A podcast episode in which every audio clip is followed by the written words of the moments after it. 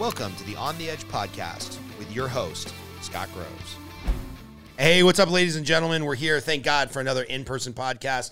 And it's cooled down a little bit outside here in the Vegas heat. So the door is open. We're smoking a cigar. We might have to take a few puff breaks. So bear with us if you're listening to the audio and not watching the video. I'm here with my new friend of the last couple months and actually going to be a very important person in our family's life. His name is James Lomax. He is the founder and owner of the Henderson Acton Academy, A C T O N, not to be confused with Acting Academy, because every time I've told somebody that I took my son and put him in Acton Academy, they're like, wait a minute, you just moved out of LA to get away from that type of influence, and then you put your kid in an Acting Academy? I'm like, no. Acton, A C T O N. Look it up. It started in Texas, and we'll talk all about what it is. But I'm super pumped for my son's hero's journey. Uh, we had him in a private Christian school last year, which was a great school, but not the right fit for him. And I could see his confidence just dwindling on a daily basis. So um, I had some friends in Texas uh, that are very entrepreneurial. They're in the coaching space as well. They're in the mortgage space. Their kids are in an Acton Academy and uh, just kind of fell in love with it. Read the founder's book, the original founder in the original um, location. You're now the founder of Henderson. So, James, welcome to the program. And where do we need to start with Acton Academy? Oh, boy. Uh, depends on where you want to start. We can start with how Acton Academy came about, the original, or how Life Skills Academy, my Acton Academy, came about. Wherever you. Well, let's talk about the foundation of it. You don't have to go into the full dissertation, but what's the what's the thought process of any Acton Academy? I think there's about hundred of them now, right? Yeah, in the we're United up States? to we're up to about 350 worldwide. oh, so, 350. Holy cow! Uh, we're in 17 different countries, and uh, yeah, so over 300 in the U.S. and growing every year. So they've had, I think, 18,000 people apply to open an Acton Academy so far, and Wow. they've only accepted like you know 350 so far. That's amazing. And Yeah. and you know when I tell people about it, they're like, "Oh, that sounds a little Montessori. That sounds a little Waldorf. That sounds a little homeschooly." So tell us tell us what Acton Academy is. Yeah, so Acton Academy is we like to call it like you know think about the old school like 1800s, even late 1700s. Everybody was educated in a one room schoolhouse, right? The town had a one room schoolhouse. All kids of all ages went there, and that's where they learned, right? Until they were ready to apprentice or whatever they were going to do next. So we like to think of ourselves as like a, a one room schoolhouse for the 21st century. So take all the basically we decided that things weren't going the right way with education, right? So education, our educational system was designed in the late 1800s, and for the most part, it hasn't changed, right? So it was designed for the industrial age.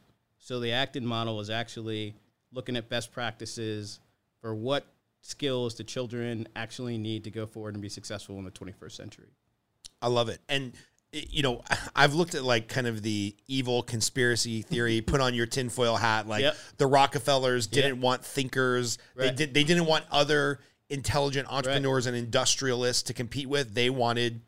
They wanted uh, worker bees. Right. You know, they wanted indentured service basically. 100%. Um, so we're going to put you in a nine to five schoolroom. We're going to teach you how to follow the rules and fill out the boxes, and then you're going to go be a factory worker. And in fairness, that probably worked for about 50 years. Right. You know, late 1800s till post World War II. But then, in my estimation, hence the reason we were seeking out alternatives, something has gone horribly wrong in the last 30 years. And Yeah. can you articulate a little bit, maybe like what you believe has gone horribly wrong and how Acton Academy solves for that problem? Yeah, absolutely. So first, I'll step back. You know, I love a good conspiracy theory, but what you said, that's fact, right? That it, that is hundred percent. It was all the, the Rockefellers and the big. The basically the situation was the U.S. was going from an agrarian society into an industrial society. So we had all these Americans who were farmers, entrepreneurs on their own, and now we needed all these people to go work in factories. And then we have all these immigrants that we're bringing in. Most of them don't speak English, right? So they all got together and said, What do we need to do? We need a system that's going to turn them all into obedient workers, right? And that's exactly what they did. And I think it was brilliant, right? So at the time, that was the best thing that we could do. And it was extremely valuable to the success of our country. Yeah. But And, but and then came the information age. right? So it worked up until the 19 early 1970s, right? Yeah. That model worked just fine. That's because it's exactly what we needed. But you look at school now, right? And it's like there's bells, right? What are those bells for? Right? It was to train everybody that when the whistle blows, you get up and you go to the next station, right? Um, and then there's somebody in front of the class and you are obedient to them, right? They have all the knowledge, you don't. You just do what they say. So that's what school was for. But then we get to the in- information age, right? And the computer comes around and oh wait, we have robots and those robots can do those manual tasks much quicker and with much more accuracy than people can do them. Right? And so then you have AI come.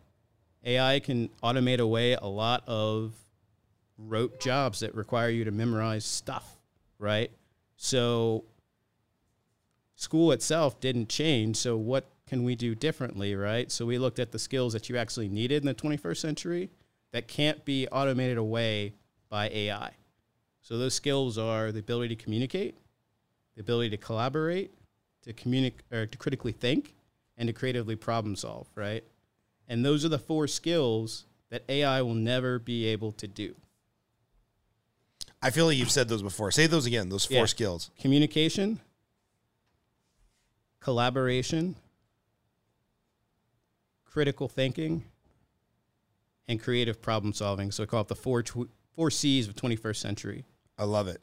right? So if you think about traditional school, it doesn't do any of those things. In Right. fact, it it tries to get you to not do those things, right? Right. You want to talk to somebody else in class, like that's not allowed, right?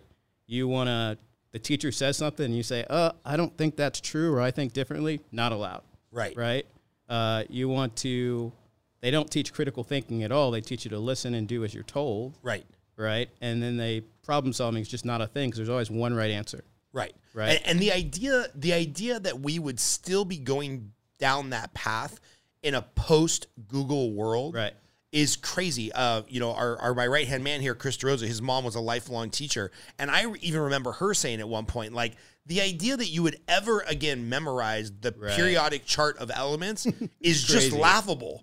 You know, it, we would be better off spending that whole Right. year trying to teach people how do these minerals interact with each other and how do these elements, you know, do this and cause that. And the, the idea that you have to memorize BR is next to pH, or I- I'm Right. sure that's not Yeah. correct, but because I could never memorize shit, that's why I failed chemistry. Um, but it's just it's pretty laughable Oh, when everything is everything is information on demand. Right, hundred percent. So, so how does Acton solve for this? Right. So we've identified the problem. Right. Um, you know, and it's funny when you mentioned the 1970s. I think of like education that used to work was maybe pre Detroit falling apart. Yes, it's like everybody in the city could get an amazing Right. union paying job where one parent could be working, pulling levers, pressing out metal sheets, working for an auto union, and Right. have a great middle class lifestyle. But obviously, the the fall of Detroit is kind of a great analogy for all this, where all of a sudden a vast majority of the country can't make a quality middle class living just pressing sheet metal. Right. So so then you know 70s and 80s times of transition. I think probably by the 90s and the early 2000s, a lot of people like you are waking up being like, "Hey, we got a big problem. How does Acton Academy solve for for that dilemma?" Right. So a lot of what you see in education now is people are going to take the existing model, right? And they're like, oh, we're going to improve upon it, right? So, oh, we're going to include computers or, you know, we're going to send them home with more homework and this is going to solve the problem, right? But like Acton actually looks at like, we are trying to make people of character. So we, we focus on uh, learning to learn. So we always say we don't teach anything, right? Our guides are always Socratic, which means the Socratic method. So we never answer questions, right? So if a student asks us a question, we come back to them with another question. So uh, that's a huge part of it. So it's instead, you know, school teaches you to learn specific knowledge, right? Where we're teaching you how to learn, right? Because the thing I always like to think about is like, so I'm born in 1979. So when I was in kindergarten in whatever 1985, could my teachers even fathom the internet? Right, wasn't even thought about, right? Right. So how on earth could they prepare me for jobs that they didn't even know existed? Right. Right. But that's what they were trying to do. When Bill Clinton was president, he did not have an email. Right. I mean, uh, we were both born in 79. So not that long ago, the most powerful human Right. on planet Earth didn't have a fucking email. Right. So That's- like to your point, the idea that in 1985 uh, unless there's some way out in left field science fiction buff, Right. Yeah, you couldn't you couldn't have thought of any of this Right. stuff. We both have a car that drives itself for goodness sakes. I mean, that's that's Jetsons type stuff. Right. So, So, you, you look at like Gabe right now, right? So I can we can't fathom what the jobs will be when he's like an adult. So Right. How do we prepare him for that? We can't prepare him with specific skills, but what we can do is teach him not what to learn, but how to learn. Right? So when he's in any situation, he's like, "Oh, okay, I know what to do here. This is the skills I need to learn and I know how to learn." So that's what we focus on. So we focus on learning to learn, uh, then learning to do. So we're called the Life Skills Academy because we want all of our learners when they leave to actually be able to do real things, right? Because you leave school, traditional school right now, what can you do? You can take tests if you're good, right at that. Right. Most people aren't. I can get into junior college to go to college Right. to go to grad school Right. to go teach at grad school Right. to be two hundred thousand dollars in, in debt. debt. Right. Yeah. Right. Because they've never learned that, oh, can we calculate the return on investment of that college investment? Nope. We never learned that part, but they tell us to go to college because that's the, the key to the American dream, right? But they never taught how to how do you calculate that? Is this is this worth it, right? Or is there another path? That's not an option, right? It's all college. So we focus on, you know, actually them having tangible skills by the time they're done with high school, right? And the, the final and probably the most important part is learning to be. And what we mean by that is like character, right? So we're not telling them what their morals or values are as a person, but we want them to know what those values are and how to live by their values, right? So by the time they're leaving, they are learning to stand up for themselves. This is what I believe. And then how to deal with people who may have different values and morality than they do, right? And we think actually that's the most important part. So they are becoming people of character. And then that character is going to lead them to the right actions that are going to lead them to success. Yeah, because you know, looking back on my, we'll just pick junior high years. Other than one history teacher, shout out to Stan Bartosiak because he was probably the best teacher in That's awesome you LA. LAUSD, Glendale Unified, the entire Southern California, best teacher ever. Um, other than some very specific stuff he taught me about the Aztecs and the Mayans. Yeah. Like I just remember being like, oh, this guy wears a tie every day, and he's like clearly a man of like character. Right. And we had a lot of conversations. Like I remember him telling us, um, he said something to the effect. He spoke like seven languages. Brilliant guy. And I remember him saying like, "Oh, what other classes are you taking?" What and like you know he got to like Spanish or French or something. A bunch of people raised their hand. He's like, "That's a waste. That's a waste." He's like, "Pretty soon there will be, uh, I- you know, he didn't call it an app because Right. he couldn't envision what an app is. He's like, but pretty soon there'll be just a thing where you can teach yourself language. Like, Right. go find, go figure out how to learn some other communication skill or take drama Right. or learn how to work with other people on stage and whatnot. And I was like, at the time, I was like, oh, that's that he would be telling me that I'm basically an idiot for taking, you know, seventh grade Spanish. But I, I respect the guy. He must be onto something. Um, I, I, I want to make sure we don't gloss over something Yeah. that, that you said in the Acton Academy model. You know, you didn't even refer to them as teachers. You referred to it as a guide. guide, right. So in that Socratic method, which I think that's one of those words that people think they know what it means, but they don't actually know what it Right. means. Can you explain why in Acton there's a guide and not a teacher? Right. So we don't actually we say like in traditional classroom you have the the sage on the stage, right? So the focus is on the teacher. They have all the knowledge and their job is to put that knowledge into children, right? That's the model. We believe all children are geniuses, and I don't mean I don't mean intellectually. I, it, what we say by what we mean by that is all children have their own unique talents and gifts, and everybody has that special gift in them, and we're there to help them bring that out. So if you believe somebody's a genius, you probably treat them a little bit differently, right? So we don't establish this hierarchical model where I say, I know more than you do, right?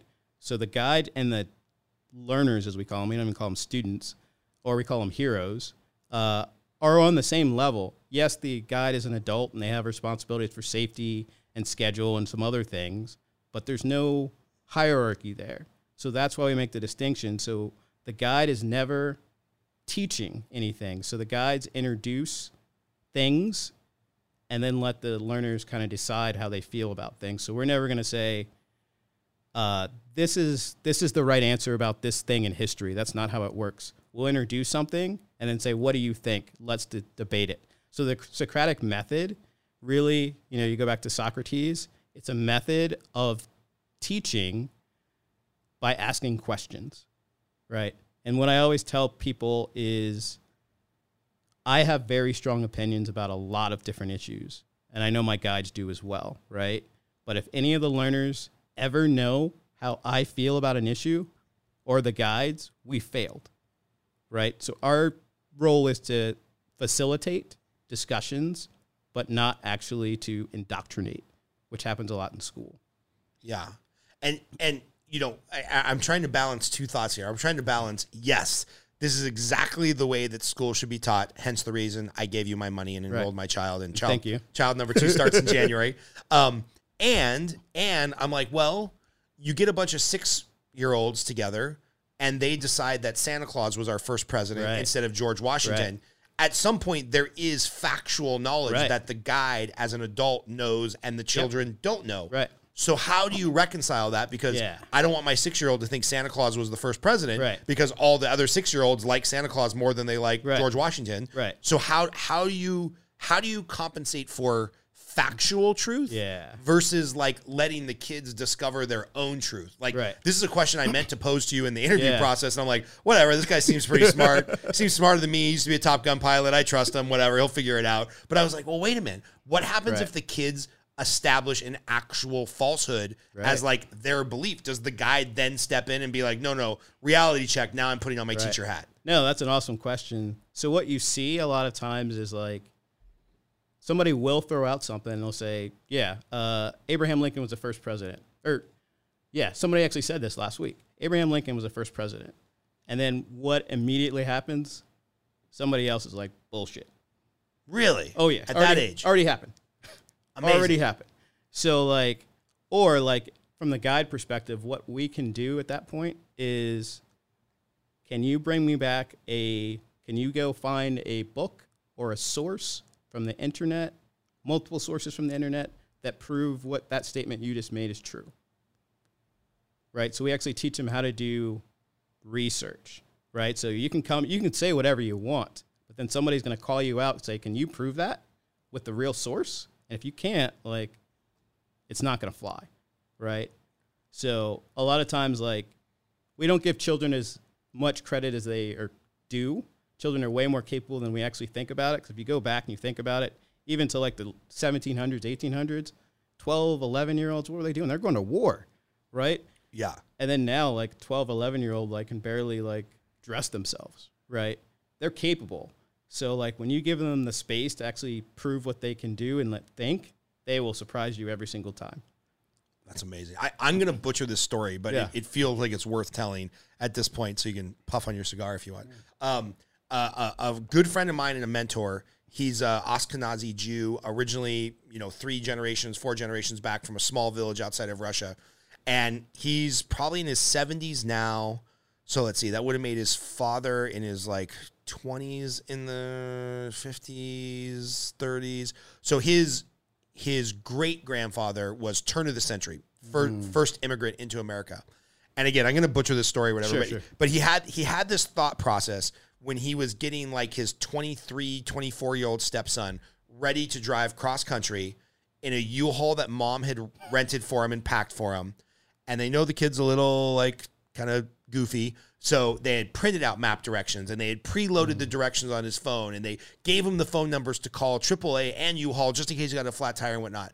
And my buddy was reflecting, he's like, you know, I've heard many times the story of my either grandfather or great grandfather at the turn of the century, 1900s, obviously, um, came from a small Russian village, uh, immigrated to London somehow, and one day, walking home from school when he was like 13 or 14, was like, fuck it, I'm going to America. Went down to the docks, found some boat captain who was like, hey, can I work my way across the ocean, passage? And they're like, yeah, if you do three trips, we'll drop you off and leave you in New York. So the guy worked on a boat for like three trips back and forth, landed in New York with, you know, whatever dollars he had in his pocket, built himself up until he could come back home and tell his parents like four or five years later, "Hey, I didn't die. Right. I just left eighth grade one Right. day and went to America and didn't want to come back till I had enough money to bring you with me." Right. And he's like, "That's a 14, 15 year old somewhere in that in that range where you know a hundred years later." Yeah, a hundred years later, we're terrified to let a 14 or 15 year old go on a camping trip or shoot a rifle, supervise, or I mean, it's just it's just mind boggling. Yes. Um, and then you get to colleges and you're like, well, they need safe spaces, they need this, and you can't offend people. And I'm like, what? Right. We're so screwed. Right. China's probably building super soldiers in like a matrix text test tube, Right. and we're scared of offending 20 year olds. I'm like, this is crazy. Right. Um, anyway, I could go down a really deep path there. I don't know why I felt the need to tell you that story, but I think just you saying that we have to have more faith in kids, it inspired me to tell that story. And Yeah. one day we'll interview that guy and he'll tell the real version of it, but it's something along those Right. lines. No, and I've heard many different stories along those lines, right? I find that fascinating of what, you know, not even not even 50 years ago what children were capable and allowed to do and now and the expectations of them and now what we can do and it's like doesn't make sense, right? Yeah, yeah, and and there's got to be some positive in there. You know, there, there's got to be some there's got to be some silver lining that I'm just like ignorant to seeing, but it does it does worry me. Um, you know, we're two weeks into this experiment, right? Life Skills Academy is brand new. My kid's brand new to it, and you were mentioning before we got started that um, yeah, it's kind of like the Lord of the Flies Right. week. Like w- w- when you say Lord of the Flies, w- what do you mean? Right. So uh, probably, I'll say most of your audience is probably familiar with that book you're forced to read at some point during school, where you have this group of uh, boys who, what happened? They They, crashed. they crashed a plane right. on an cra- island. right.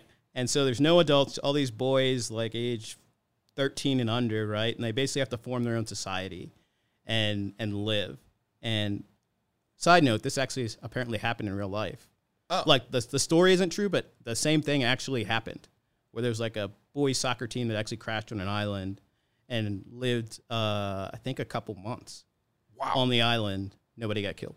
Um, so good to know. but uh, so yeah, on day one we start with no rules, right? So they come in and the adults are kind of in the back of the room, and we interject for when it's time to do whatever, but we give them a lot of free time, and it's interesting to, to see a lot of the older children like they've been in school before, so somebody like takes a toy or takes something from somebody, and they run to an adult, right, and like he took that from me or he said a bad word.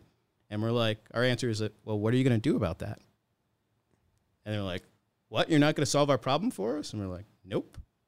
So the first day is very, very rough. There's tears, uh, and it's hard for us to watch too. There's tears. There's, luckily, there's no blood this time. I, I kind of expected blood, but we didn't get there. Uh, but by the end of the day, the last thing we did on the first day was like, okay, this is your space. You own it. You're responsible for it. What rules do we need? And they were so fired up by then, they just got to it and like, okay, it's not acceptable to hit another person, right? It's not acceptable to break stuff. It is not acceptable uh, to run away, right? These are, you know, and they had a bunch of rules. And since they came up with them, they are the ones that enforce them, right? And it has meaning to them instead of some adult saying, this is how it goes, right? And it's super powerful. And this happened within a day. First day. First day.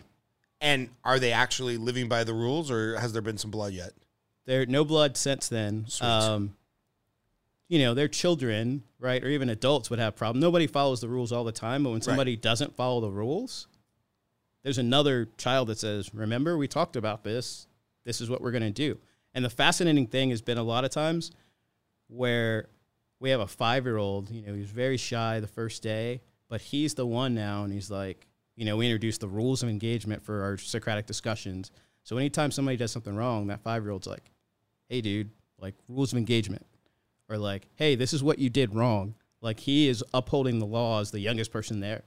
And It's it's, amazing. fascinating. Yeah. And what's the age group in the in the room in the studio? right now we are the youngest is five and the oldest is 10 And you know, somebody hearing that for the first time would be like, "Oh, what a disservice you're doing to a ten year old because Right. you know he should be a grade level ahead and he should be doing this and he, you know, if anything, he should be around fifteen year olds or twelve year olds or teachers should be pouring into him." why does it work for the older kids just as well as it works for the younger kids? Because I can see the benefit of Gabriel. Like I can see confidence already. Right. He's playing with the older kids. Right. He's trading necklaces with them. You know, I had to stop myself because he was like, "Well, Dad, I, I'm going to take a toy to school," and I'm like, "You can't take a toy to school." And then he was like, and he just got all depressed, and I was like, "Wait a minute." What do I care if he takes? Right. co- It's Right. like it's like none of these toys are sacred. He's gonna Right. break them all here, or his little Right. sister is, or the dog's gonna. Who gives a shit? Yeah, Right. take, take whatever you want. to school. Right. He's like, well, can I trade it? I'm like, I don't care. It's Right. yours. Right. Like it was gifted to you. You can do whatever the hell you want with it. Yeah. And so like sometimes I'm worried he's stealing stuff because he's coming home with like necklaces and he's like, yeah, I traded for this, and- Right. and, then we did this, and then and then one of the guys just wanted to give it to me. I'm like, are you, you sure, sure? he gave it to you, or did you just steal it from his bag? He's like, no, Dad, he gave, it, to, me. I'm like. All right. Well, until we get a call from the guide, I'm just going to trust that you're not stealing right. stuff. Um, but yeah, I, I think he's becoming quite the merchant because he's got uh, Oh, yeah. a bunch of chains and necklaces now. Every day I see him, he's got more and more. exactly. So somebody in the class doesn't like wearing necklaces, Right. but likes Gabriel's toys, That's and there's some 100%. there's some drug deal going on out of the backpacks every Yeah. morning. So like to answer your question about the the olders, I think they get more out of it because and it's been fascinating to watch that too because this whole thing is like we we kind of know what's going to happen, but even me, this is the first time actually being in charge of this and watching it for myself. Uh, it's a big social experiment, right? As we're creating a civil society from nothing. But the olders, like when they're first, they're like they're a little bit annoyed, right? That there's like these younger five year olds, and they're like, you know, oh, they can't play as hard as we do. We're gonna hurt them. But literally by day two, you saw the oldest children were like taking like responsibility for the younger, so in- learning how to include them in games and like how to play rough enough but not too rough, right, to hurt them. And like now they're like big brothers to the big sisters to these littles, right? And that's where the learning happens. So we have, you know, we do reading time every day where we let them just read whatever they want. Five year old, most of them can't read, right?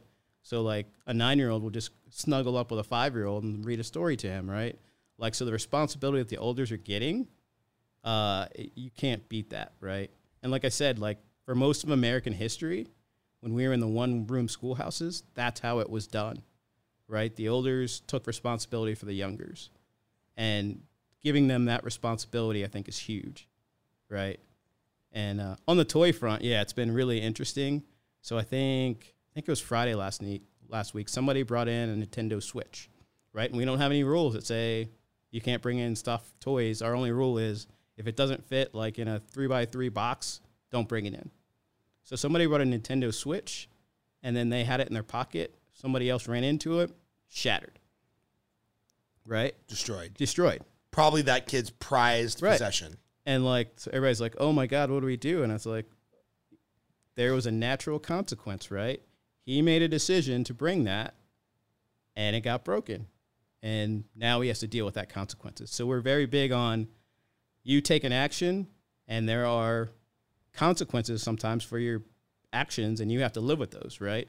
So he went home and was like, you know, crying to his mom and his mom was like, maybe you shouldn't have brought that, right? You're not getting, she, he's like, can I get a new one? And she's like, not till you can afford one, right? So he Right. has to live with that consequence. And I think that's where learning happens, right? Yeah, yeah, because the only learning that would happen in the traditional model is a 30 minute fight between the parents and the kids to start the day of all the reasons you can't bring it, all the things that might go wrong, yada, yada, yada. And then what ends up happening? You get resentment between parent and child. right. Now, there might be resentment between parent and child right now that the parent's not rushing out to buy the kid a Right. brand new Switch. But what a better lesson for the kid. Right. Um, I, I'll, I'll never forget this. When I was a child, um, I lost my my parents. Very good people, very well intentioned. No clue what they were doing. You know, they were like they were 19 and 20 Right. when I Oh, was born, yeah. and like they just they they they were working their ass off. You know, like they, they were good parents, but but money was hard to come by, and um and yeah, they didn't know what they didn't know. There was no personal development Right. books, and there was no Acton academy and whatnot. And so I remember losing like a like a sweat a sweatshirt that was my prized possession. It was like my mom was on her feet all day for work, so she had uh, she allowed us to buy a pair of nice shoes. Yeah. she's like, you gotta take care of your feet. Everything else was like Kohl's leftover and like Yeah, the husky section at, at Yeah. Target or whatever. Um, but I was able to get like this one Quiksilver sweatshirt. I'll Ooh, never forget. it. oh, yeah. Yeah. Oh, It was like it was it was blue plaid, button up, gray hoodie. It was so freaking cool, and I lost it. and um, and I'll never forget like my parents just being livid at me Yeah. Because I'm sure that represented several hours of work for my Right. mom. Um, and I, I really did. I did. Looking back, I did not care uh, how mad they were. It's like whatever. Your parents, you're supposed to buy me shit. but the fact that I like lost something of value that Oh, I yeah. couldn't replace because I knew we didn't have money to, that was the consequence. Where Right. like even to this day, I hold on to shit and I'm like, well, I might really want to wear that T-shirt one day again. And my and my wife's like, first of all, it's free um, uh, the uh, the Raiders don't play in Oakland anymore, and uh, you know it's got eight holes in it, so Right. maybe we can let it go. I'm like, yeah, I don't know.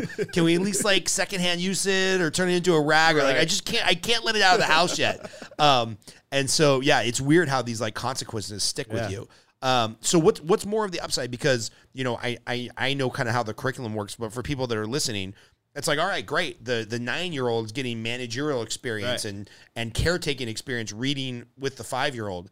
But I, I need my six year old to learn how to read. Right. So how how does that happen? How does the act, actual academic rigor happen? Because I won't use them by name. Right. But the school right up the street from us behind, who just crushed my kid's spirit for a year, um, was like, you must be one grade level ahead, and you must do this, and you're getting a ninety two percent overall. 92% in kindergarten. You're getting 92% overall in the class, but you're really failing in these areas. And it's like, okay, I hate that. And I want my kid to be able to read one day. Right. Um, and I'm horrible at, at teaching my kid things. I have zero patience. Yeah. Like the first time I was trying to teach him some math, I was like, Gabe, you're, you're just fucking with me right now. like we went over, we went over counting your numbers and two plus two is four. Like, like you should have been able to memorize that in the last half hour, and and now you're just fucking with me, Right. like for sure. There's no chance your your brain is small, and it's young and it's underdeveloped for mathematical skills, but there's no way you cannot remember this in the last 12 minutes. Um, so I am not the person Yeah. to teach Right. very well at, at home. So how do how do the kids learn? Right. So that's awesome question. So our basis is the Montessori method. I don't know if you're familiar with that at all, but uh, Ish. Most people aren't. So, and honestly, what three, four years ago, I barely knew what it was. Uh, I just thought it was something weird kids did uh, that didn't want to go to real school. So Maria Montessori, she's like this rock star in the late 1890s who comes up. She's the first, one of the first female doctors in Italy, and she gets her MD in Italy, and they're like, "Hey, yeah, we're never gonna let you work in a real hospital because you know you're a woman." So they send her to this like ghetto apartment where they have all these kids that are running around because their parents are all in factories now. So she just starts observing the kids, right? She, and she starts figuring out that a way to for them to learn. So if you can put the right materials in their hands, so something they can physically touch to quantify, like for math, right? If I can actually put uh, a like a rod in your hand and say this is one, and then put another one and say now you have two, where you can physically now feel the difference in size and weight. It it it makes sense to you because you can also feel it, right? So the Montessori method is based on them being able to physically feel things and the materials actually are designed so that children can teach themselves right so they get to decide at the young ages when they're learning how to read and learning you know numbers and addition and subtraction what they want to do every day. And then as they master a skill they move on to the next and to the next and to the next. So that whole grade level thing that was just a made up construct right? Not a real thing right? So i guess technically like i could be in what, 37th grade or whatever Yeah. i would be right now like it's not a thing Right. right? So it's just a way to group kids that we don't do right? Because everybody you know everything i don't know how much you know about statistics right? But like you remember the bell curve right? Yep. So everything happening with a person happens on a bell curve. So you're going to have 68% of people that are within the curve, and then you're going to have your outliers, right? And that's all normal.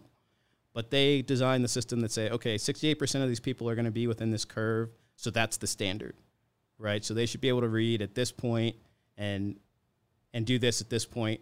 But what you really have is that nobody's ever actually that average person, right? That they're designed around. So by letting people learn at their own pace, uh, you actually let them move much farther, right? Because they don't get the stigma in their head like, oh, I, I can't do third grade math, so that means I'm stupid, right? And a lot of people have that in school. And the other thing that we do differently is like what happens in regular school, right? You work on a task for a week, you take a test, you got a 70% on that test, right? Well, you didn't know 30% of the material. So let's say it's math, like third grade math. You take that test, you got a 70%. There were some key concepts you didn't understand, right? But now you move on. So math is additive, right? So you need those concepts in the next level. So it's like building a house on like, you know, let's say you build 70% of the foundation and you're like, oh, good enough, right? Let's build the first floor. Up 75%, good enough. Second floor, 78%, let's go. By the time you get to the third floor, the whole thing collapses, right? And that's what happens in regular school. So our whole foundation is based on what we call mastery. So instead of like letting somebody stop when they get to 70%, we make them do it till they have mastered that skill. So basically, so everybody gets to 100%, and then they go forward from there and they go at their own pace. So what we've seen, and we've already seen it, we started doing the assessments yesterday. So what we see is like maybe somebody traditionally would have been in fourth grade. We assess them. There was some skill back in second grade that they never grasped. So we put them in at that level, and then they go back and they master that skill, and they're a little frustrated. But once they get that one skill they missed, they just like go very fast, right? Next thing you know, they're like sixth, seventh, eighth grade level. So, and it's very interesting that like the traditional math and like language art skills, we only spend about an hour and a half on that a day. But using the traditional metrics, like when you do standardized testing, Acton model, on average, our students are getting two and a half years of grade level growth each year because they're mastering that because they're mastering core concept that right. maybe they would have missed elsewhere. Yeah, it's that and the fact that we are they're learning actually how to think and not how to answer questions to get it right on a test, Yeah. right? Because most people take tests and maybe you go back 3 weeks later, give them the same test, they're going to fail, Right. right? Uh, so if you go to mastery, those skills are maintained, right? If you're going at your own pace, you actually maintain those skills. So, and then we're giving them real world applications like, why does this matter, right? And we don't just do things that don't matter, right? You talked about the periodic table of the elements, right? What value is that to memorize that? We have Google, right? But if you're going to do chemistry, you need to know how to apply that and what it all means, right? And then you can go back to Google when you want to know, okay, what's the alkali metals or alkali earth metals? What's this and how they relate to that? Like you can go look up that chart, but once you know how to apply it, you can do anything, right? Right. So it's no value in the information age when I can have that answer in five seconds on Google to memorize that chart. Right. Right. No, I I, I love all of that, and I totally get how it works in math. Yeah. That totally makes sense to me because you can you can hold a bead and then two beads Right. and ten beads and then you can count. I I still don't understand how it works in language. reading. Yeah. So I was watching it today, earlier today. So we have a couple like five year olds who like they don't even know the alphabet yet, right? So where they're starting like is here are the letters. We introduce the letters and the physical act of we actually have them trace the letters. So there's actually a feeling to it that makes it real. So we start, okay, this is the alphabet, right? And then we actually start physically having them move letters around. So we show them a picture of a cat, right? And okay, now can we spell cat? Okay, we got to find the C, the A, and the T. Put those together, start spelling, and then slowly, like they start making word sounds. Then they write it. So when you actually have them, like, you combine a lot of things. So they're visually looking at pictures of stuff they know what it is, and then they're actually seeing the letters that make up those things, and they're physically touching them and manipulating them, and they learn to read very, very quickly. Interesting. Yeah. you know, it's funny because in my negative mindset, because that's where I live in default, which is something I'm constantly trying to work on. I would be like, well, doesn't this create like a lot of potential environment for bullying? Like if you have a if you have a nine year old in the same class Right. that's you know reading Harry Potter, looking at a five year old who can't spell cat, Right. like just the negativity in me is like, well, doesn't that nine year old make fun of the five year old Right. for not being able to read? Right. Like, how, how does that dynamic either take care of itself or how does the guide help resolve that? Because I, kids can be vicious to each Vicious, other. yeah. Like super vicious. Yeah. Um, if I ever want to like think of just a really mean insult, I'm like, oh, what would I, what would, what would like junior high Scott Oh. say about this person? You know, we were just out eating dinner right now, and there was um, a, a young lady who, let's just say, was um, very, very large, Yep. and decided to come into the restaurant in a tutu and the smallest bikini top I've ever seen. So there was to Vegas. yeah, welcome to Vegas. There was a lot of human just Yep. hanging out, and all I could think about is what would junior hot, what would what would junior high Scott say Yeah. to this person? And then I was like, whatever, she's a person, she deserves my respect. Um, very hard to do. um, so how how do how do you prevent the Right. the cattiness? I guess Right. So a big part of that is the central theme of what we're talking about is the hero's journey. We focus a lot on what does it mean to be a hero, right? So everybody is everybody's a hero, right? They're trying to win their own story. So once you understand like what the hero's journey looks like and where you are in your own journey, you then are able to accept that okay, that 5-year-old's on a completely different journey than I am and I need to, you know, watch my own journey. And then two, probably the rules they've made like is like we're not going to make fun of other people. So like that that's going to happen, right? That so one 9-year-old's going to say, "Oh my god, you can't read, you idiot." But something much more imaginative than, you know, I think of, Right, right, right? Uh, and like somebody else is going to be jump in and check him like, "Dude, is that is that is that how we do it in here? Is that how we behave? Is that what we want to do?" And usually they're like, "Oh, no, you're right. No, sorry." And they apologize, right? it just seems like magic. It doesn't seem like it should work, Right. But It's- somehow it does. Right. Right. And it's it's weird because it's like I've been thinking about all this in theory and I hear about all the other schools doing this, but this is the first time like obviously I'm doing it and watching it. Mm-hmm. And you're like, oh my God, this because in the back of your head there's still that little voice is like Yeah, you're like, this is not going to work. This this not shit is gonna not work. going to work. Yeah. And then you actually watch it and you're like, oh my God, this is magic. But then there's then ten minutes later, right, everything goes to shit. Right. Right. So through the Oh, just like real life. Right. Yeah. So the, through the course of the day, it's just like these ebbs and flows of energy, right? And you're like, you know, so you're like cr- craziness, and then five minutes later, everybody comes together, and they're all working quietly, and you're like, what is this? This is this is it.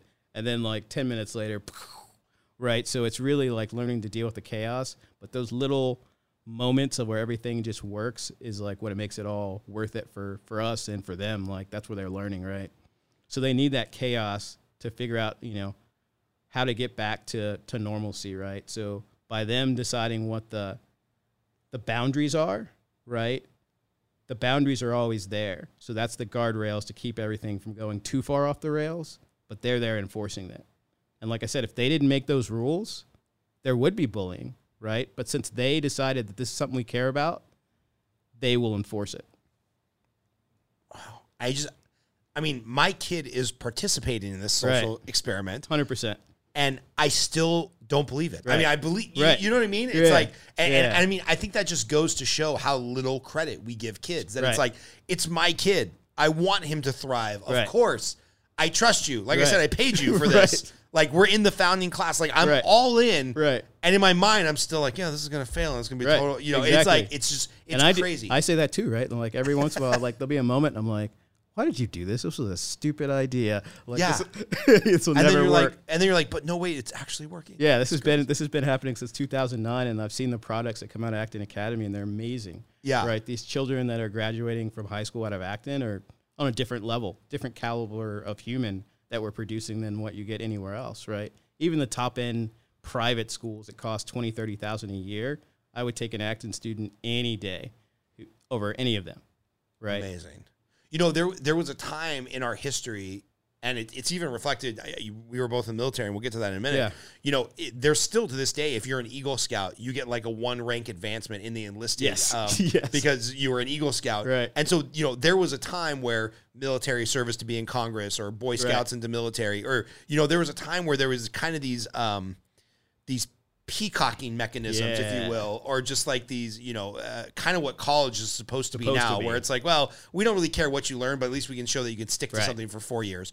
So it, it feels like there were these moments in histories or these establishments in history where it's like, all right, well, I don't know, I don't know about James, but you know, he was in the military. I can trust him with my kid, stuff like that, right? Um, Do you think there will be a time in the future where employers will just know, like, oh, this is an Acton kid, give them the benefit of the doubt? I think it's already happening. Really? Right on the in the in the right location. So what ends up happening is so every year, every Acton student, basically from seven years old up, starts their own business every single year, right? And we're going to get into that starting in October here. And then at the end of that six, for they do it for six weeks, they develop a product or service and they sell it in a business fair. A lot of these students keep that business going, right? And a lot of times by the time they're getting ready to graduate college or high school, they have a six figure plus business that they keep running.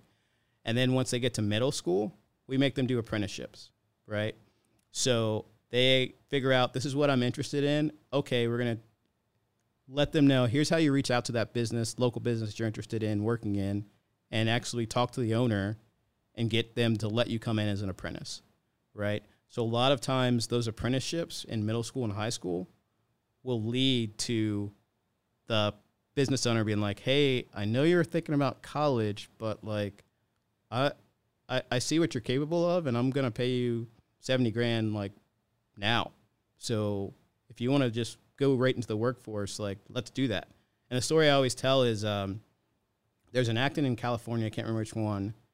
So there was a guy in uh, a student in high school, and his passion was like graphic design, right? So they advised him, "Hey." Um, reach out to the company that you're like dream company to work for. You know, learn everything you can about this company. And uh, so as he's researching this company, he saw they had a job opening for a senior graphic designer, right? So most high school kids would be like, "Oh, all right, well, maybe after college, right? I can go in there." And he's like, "You know what? I I've been doing graphic design since I was like ten. I have a portfolio. I'm gonna apply." Right? So he applies for this job and they you know on the job listing it says we're going to pick uh you know somebody by this date. So the date comes he doesn't get a call he's like all right i didn't get it. So this company had a major like design project for a new product they were putting out. And so what he did with his graphic design skills was he made like a promo for them for this new product emailed it to the hiring manager and said hey look i know i didn't get the job but i really love your company and i thought if you could use this this might help right? He sends that to him. Week later, phone call from the hiring manager, and they're like, "Hey, listen, you didn't get the job. You weren't you didn't have you weren't qualified. But we're so impressed with what you did and your effort. We are going to make a job for you, right? So whenever you're ready to move to Silicon Valley, the job's waiting." So he's a senior at Acton, and he goes in the next week, and he's like, "I'm done." Right? He had already had enough credits and all that stuff to graduate like two years before, right? So he's like, I'm going to go to Silicon Valley and start a job right now. So I'm done with Acton, right? And that's the caliber of people that are getting produced out of Acton. It's amazing. It's amazing, yeah. So that's you know, like I said, you can see what they're when you actually let children like have agency in their learning and their life. Mm-hmm. They are capable of way more than we ever thought they are. That's crazy. Yeah, that's that's amazing. Um, so speaking of hero's journey, you know, we had a little conversation uh, uh, over my all-time favorite movie uh, yeah. about your hero's journey. Tell us where you're from because yeah, clearly you've worked in education your whole life. If you're opening your opening your own school, right? I mean, that's got to be the only possible path. Yeah, who else would do that? Right? Yeah, yeah. Education is about as far. I have a lot of education traditionally, but yeah, not my path. So, um, I grew up uh, lower middle class, uh, but I went to. I grew up in like right outside of Washington D.C. So basically, I was lucky enough that the schools were so terrible. Like most of the public schools had metal detectors where I grew up, and uh, my parents struggled to. They sent me to private school, uh, and if I didn't, I probably would still be either in jail or that's where most people in my neighborhood. That's where they are now, or jail. So, uh, but luckily, when I was seven or eight, uh, the great movie Top Gun came out, and I saw that movie, and I was like, that's what I want to do. I want to fly fighter jets for the U.S. Navy. And uh, I was in the Boy Scouts or the Cub Scouts, whatever, at the time, and they have that magazine, Boys Life magazine. Because I didn't know, I didn't know how you got to be a fighter pilot, right? I just knew yeah. that that's looked really cool, super cool, super cool, right? Like yeah. flying off aircraft carriers. That sounds and awesome. you get to and you get to sleep with Kelly McGillis. Yes, yeah, that was so. the best part, right? Like, and so I'm like, how do I do this? So Boys Life magazine had this article about this F-14 pilot and he went to the U.S. Naval Academy. Uh, and I'm like, okay. So that's what I need to do. I need to go to the Naval Academy, and I didn't know like it was one of the top universities in the nation, right? I'm like, that's what I need to do. And luckily, it was like 20 minutes away from where I grew up. So I got to go visit and see like see this crazy campus and all these people in their white uniforms marching around, and I just fell in love. I'm like, this is what I want to do. So uh, I just set my sights on like this is what I'm doing, and like marching down the road to get to the Naval Academy. Uh, but unfortunately for me, like I was more interested in sports and women than I was in like academics. So, uh, but luckily I was like did enough things. So I actually when I applied to the Naval Academy did not get in. But since I was like had so much potential, they thought uh, they sent me to the prep school for a year. So after high school, I went up to Newport, Rhode Island for the Naval Academy prep school, and then barely made it through that, and then went to the Naval Academy uh, for four years. So uh, after while I was at the Naval Academy, uh, at some point earlier in my life, like my vision went bad, and this is like pre like days when they do eye surgery. So like if your pilots require like 20/20 vision, right? Uh, so I didn't have that, so that meant like I couldn't be Maverick and I had to be Goose. And so, but I, I realized that at the early age, and I'm like, all right, uh, I'm gonna be a backseater in F-14, and that's like I set my sight on it, and that's what I went to do, and that's what I. So I selected. They're called naval flight officers. So I selected naval flight officer out of uh, out of the Naval Academy, and then went to flight school. But you don't just get to pick to be in flight academy, right? Like you have to earn your way into it. Right. So you have to be qualified. So everything you do at the Naval Academy is graded. Everything. Uh, so they boil it down to your ranking, right? So whereas the class is about 1,200 people, so you're ranked, you know, between one to 1,200, and I think I finished out like seven, 700 something. Uh, and so you get to put in like here's my dream sheet. So like number one for me was naval flight officer. Number two was surface warfare, like the guys who drive ships, right? And you put down I think number three was submarines, and I really I like the sun a lot, so submarines wasn't something I wanted to do. But everything else, Being like, on a submarine sounds like the most miserable existence I Ever. can possibly Yeah. imagine. Yeah. I went on a submarine once, like when it was in port, and like walked down the stairs like a couple decks deep, and I'm like, nope. And then went right back up. Yeah, no, it sounds absolutely freaking miserable. Yeah. So I knew that was not for me, but you know, bless those guys who do that because like we need them, and but for me it wasn't. Marine Corps not interesting to me, like just a little bit too rigid. You didn't want to carry like 900 pounds on your back every day. Right. Well, the problem with the Marine Corps is uh, they care much more. I mean, they're very talented, but they care a lot about appearances, right? So if you're in the field as a Marine, your boots are still shiny, right? Like your uniform still has to have creases in it and all this stuff.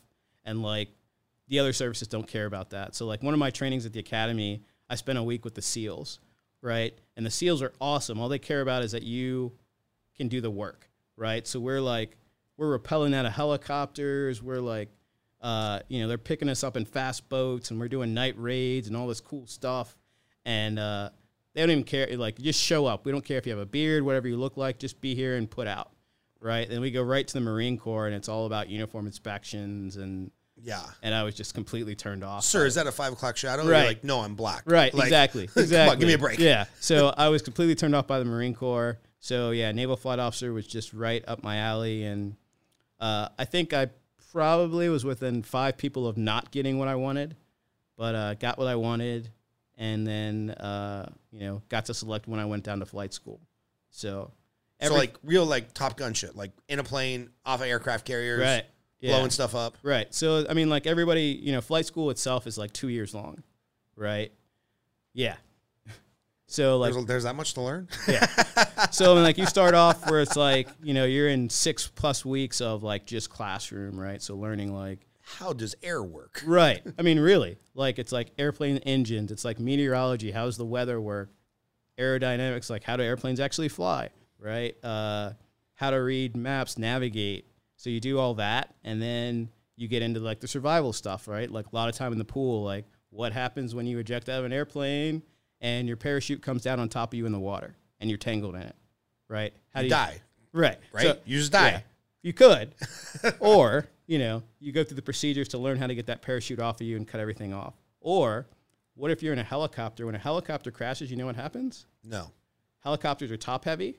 Helicopter hits the water and it does this. It flips upside down Immediately. immediately. Okay. So they have So this that sucks. they have this thing, and it's just like a thing of terror. It's called the the, the Helo Dunker. You ever see the movie An Officer and a Gentleman by any chance? Mm-hmm. So they did the you know that pool scene. Yeah. They did this thing called the Dilbert Dunker, where Yeah. it's just like cockpit they sit in, and it goes hits the water and flips upside down and goes to the bottom of the pool. Yeah. Yeah, so it's similar to that, except you're in a helicopter, and like they drop it into the water, and this thing just goes upside down, right? So and then goes to the bottom of the pool. So and you're strapped in. So uh, you start, and it's like the first time there's like windows, and like as soon as the motion stops, you can unstrap and go out any way you want, get to the surface, you're good, right? Then they up the stakes, right? From there, it's like okay, now you have to. Everybody has to go out the pilot's door. So you're in the back of the crew area of the helicopter. Now you got to get to the pilot's door, but all your references are reverse, right? Because you're upside down You're upside down. and you're like under 10 feet of water. Right. Yeah. So it's like terrifying. Right. And then so you finally get through that and then they up the stakes again. Because now you're putting putting on you're blindfolded basically. You have goggles that are blacked out. Because what happens if this happens at night? You can't see any of this, right? So like you literally have to know like, okay, I'm in this seat and I can feel here and get this handhold and I know I have to keep going this direction, right? But it's all reversed.